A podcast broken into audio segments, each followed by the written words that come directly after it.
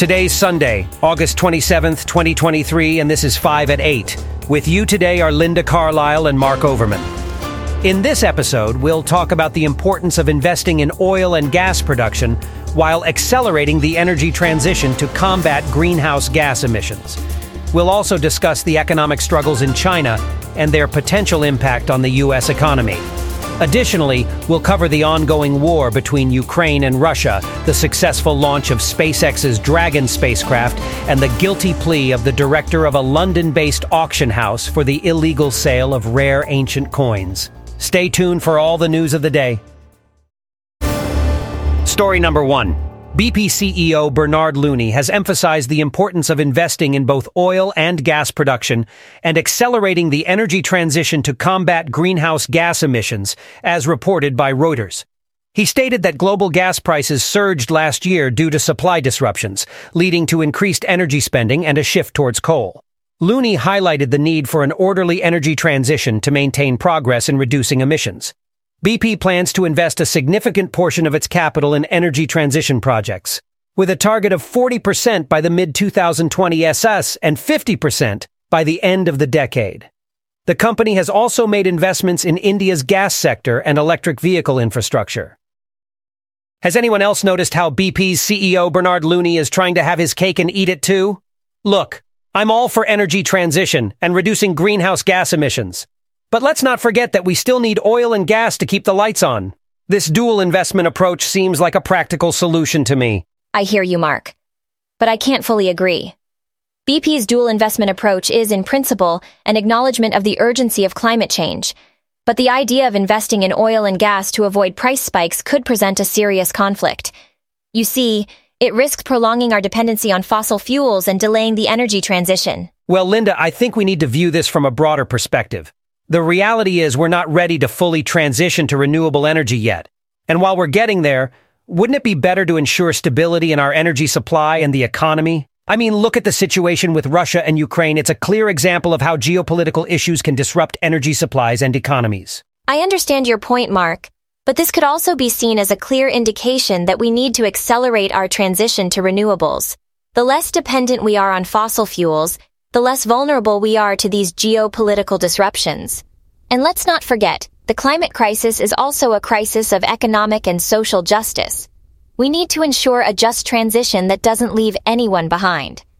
I agree with you there, Linda. Ensuring a just transition is crucial. But we can't ignore the immediate needs.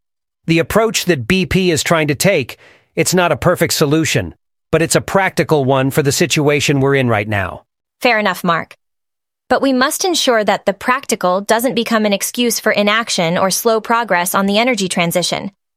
We can't afford to lose sight of the bigger picture, the pressing need to mitigate climate change. Story number two. China's economic struggles, including a significant drop in growth, real estate company failures, and declining consumer confidence, have raised concerns about the impact on the U.S. economy. However, Experts suggest that the current implications for the U.S. are limited due to China's limited role as a customer for American goods and the minor connections between their financial systems. A potential collapse in China's economy could have a more significant impact if it drags down the global economy. The U.S. has played a role in China's troubles by reducing imports and imposing tariffs, which has weakened Chinese factories. While an export surge from China could lower consumer goods prices and help lower inflation in the U.S., it could also counteract efforts to revive American manufacturing. The U.S.-China trade relationship is not heavily dependent on U.S. exports to China. But American companies such as Tesla and Apple could be affected by China's economic downturn. However, the impact on U.S. institutions and investors is likely to be limited due to the separate banking systems. There may even be some upside for American companies if Chinese investors move more money into the U.S. Geopolitically, a faltering China may lose its attractiveness as a trading partner, and countries may turn back to international lending institutions. The uncertain economic condition of China could also affect its willingness to undertake military adventures. While China's economic structure is debated, some experts remain optimistic that the government will take action to address potential crises. Who would have thought we'd be discussing a potential economic downturn in China, right? Looking at the numbers, It seems China's growth rate has slipped from a solid 8% annually to a meager 3%. Now that's a big deal for an economy second only to the US. It's significant. But it's interesting to note that despite this downturn, the implications for the US seem minor at this stage.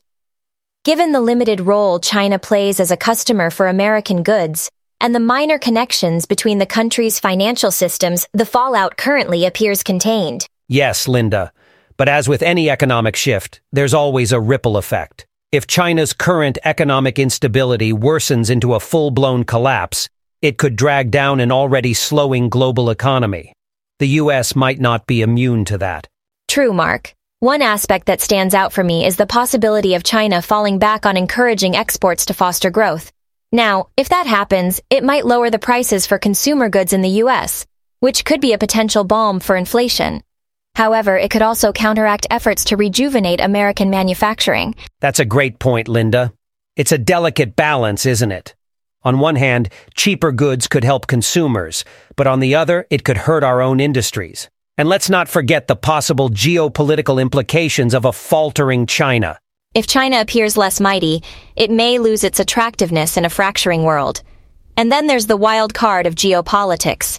A shaky economy could potentially make China less likely to undertake military adventures. But again, these are speculative scenarios. It's a complex, interconnected world. One thing's certain, though, a faltering Chinese economy could lead to some interesting shifts in global power dynamics. Story number three. According to the Washington Post, Kiev has been attempting to bring the ongoing war into Russia, claiming responsibility for strikes on Russian military assets, Recently, a drone was shot down in the Moscow region, leading to the suspension of flights at three major airports.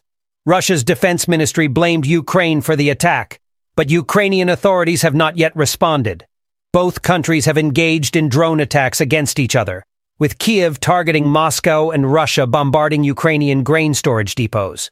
Kiev also claimed to have destroyed a Russian S-400 missile defense system in Crimea and carried out drone attacks on Russian airbases.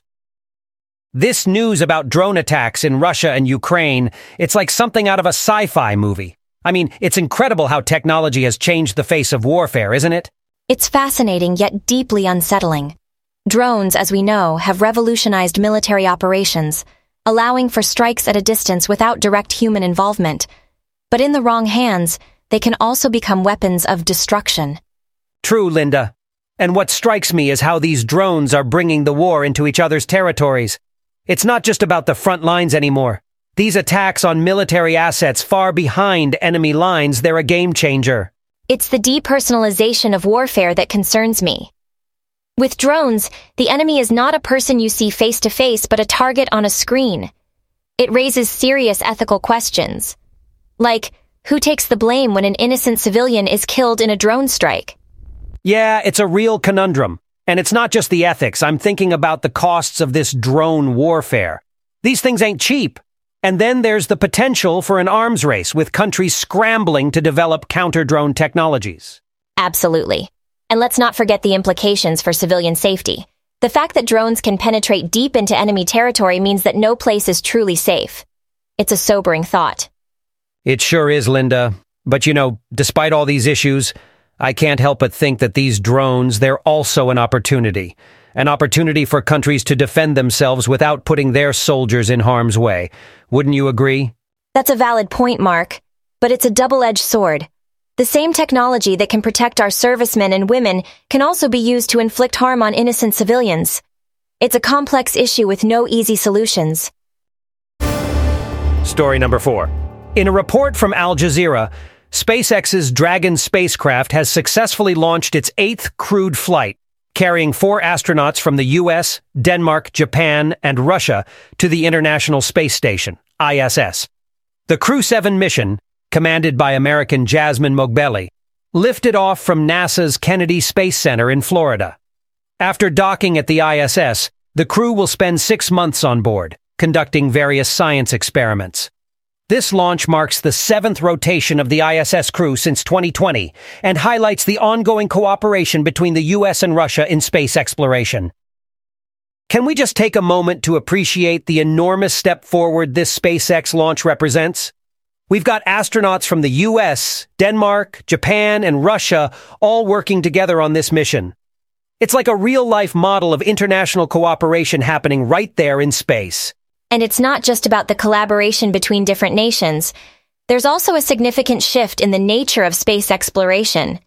With SpaceX, a private organization leading this mission, it's clear that the gateways to space aren't controlled solely by government agencies anymore. Yeah, you've hit the nail on the head there, Linda. It's all about entrepreneurship and innovation driving progress. NASA turning to SpaceX for the taxi service, it's like a nod of approval for the private sector's role in space exploration. Indeed, but it's important to remember that this shift also triggers new challenges. While the privatization of space missions opens up new opportunities, it also requires careful oversight to ensure ethical boundaries and safety standards aren't compromised. True, Linda. And talking about safety, it's worth remembering that this is the first space mission for Jasmine Moghbeli and Konstantin Borisov.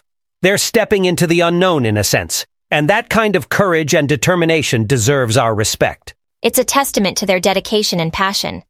And it's not just about the adventure. The science experiments they'll be conducting aboard the ISS, like studying if microorganisms can survive and reproduce in space, could lead to significant breakthroughs. Absolutely! This is why I'm always excited by technological advancements. The possibilities are endless, and who knows? This mission might just take us one step closer to understanding life beyond Earth. It's fascinating indeed. And, looking at the broader picture, the representation of different nationalities in this crew could potentially have diplomatic implications as well. Space, it seems, is becoming a common ground where nations can come together, much like the international collaborations we've seen historically in space exploration. Story number five. Richard Beale, the director of London-based auction house Roma Numismatics, has pleaded guilty to charges related to the illegal sale of rare ancient coins. Beale admitted to two counts of conspiracy and three counts of criminal possession of stolen property. He was accused of falsifying the provenance of valuable coins, including the gold Eid Mar coin, which sold for $4.19 million in 2020. The investigation was prompted by a BBC News Arabic documentary that uncovered the suspicious origin of silver Alexander the Great decadrachms sold by Roma Numismatics. The coins were believed to be part of the Gaza hoard discovered by fishermen in the Palestinian territory. Beale admitted to knowing the provenances were false and continuing to sell the coins despite being questioned by the BBC. He also admitted to selling the Eid Mar coin without proper documentation. In a report from the BBC, it is stated that the maximum sentence for these crimes is 25 years in prison. Why, Linda? This recent case of the British auctioneer selling ancient coins illegally is downright disheartening. It's like watching somebody selling off pieces of our shared human history to the highest bidder. No thoughts about the cultural and historical significance of these artifacts. Yes, the audacity of falsifying the provenance of these coins, it's... It's not just a violation of trust, it's a theft of cultural heritage. And there's an ethical dimension to this as well. The Gaza hoard from where these coins originated wasn't just some buried treasure. It's an invaluable window into our past, a testament to the rich history of the region. Yes, Linda? And you know, this is not just a one-off incident. There's an entire black market out there for illicit antiquities. It's a business, a dirty one, fed by war, looting, and unfortunately, collectors who are willing to turn a blind eye to the provenance of the artifacts. Right, Mark and the consequences go beyond the loss of these artifacts. The countries of origin, like Greece and Italy in this case, they're being robbed of their cultural heritage. It's a part of their national identity that's being sold off illegally. Now that's a point well made, Linda. And it's not just about the national identity. It's also about the loss of potential knowledge. These artifacts, in their original context, could provide invaluable insights into our ancestors, their lives, their societies, but once they're out of the ground and into the black market, that context is lost forever. That's exactly it, Mark. And you know, that's why laws and international agreements are in place to protect these artifacts. But the enforcement, it's a whole different story. We need a global commitment to stop this illicit trade, from auction houses conducting due diligence to collectors insisting on clear provenance. And we need to ensure that any stolen artifacts are repatriated to their countries of origin. Couldn't agree more, Linda. It's high time we gave the past the respect it deserves. That's it for this morning. Have a great day and see you all tomorrow. 5 at 8 is researched, written, and performed by artificial intelligence. For more information, visit botcaster.ai.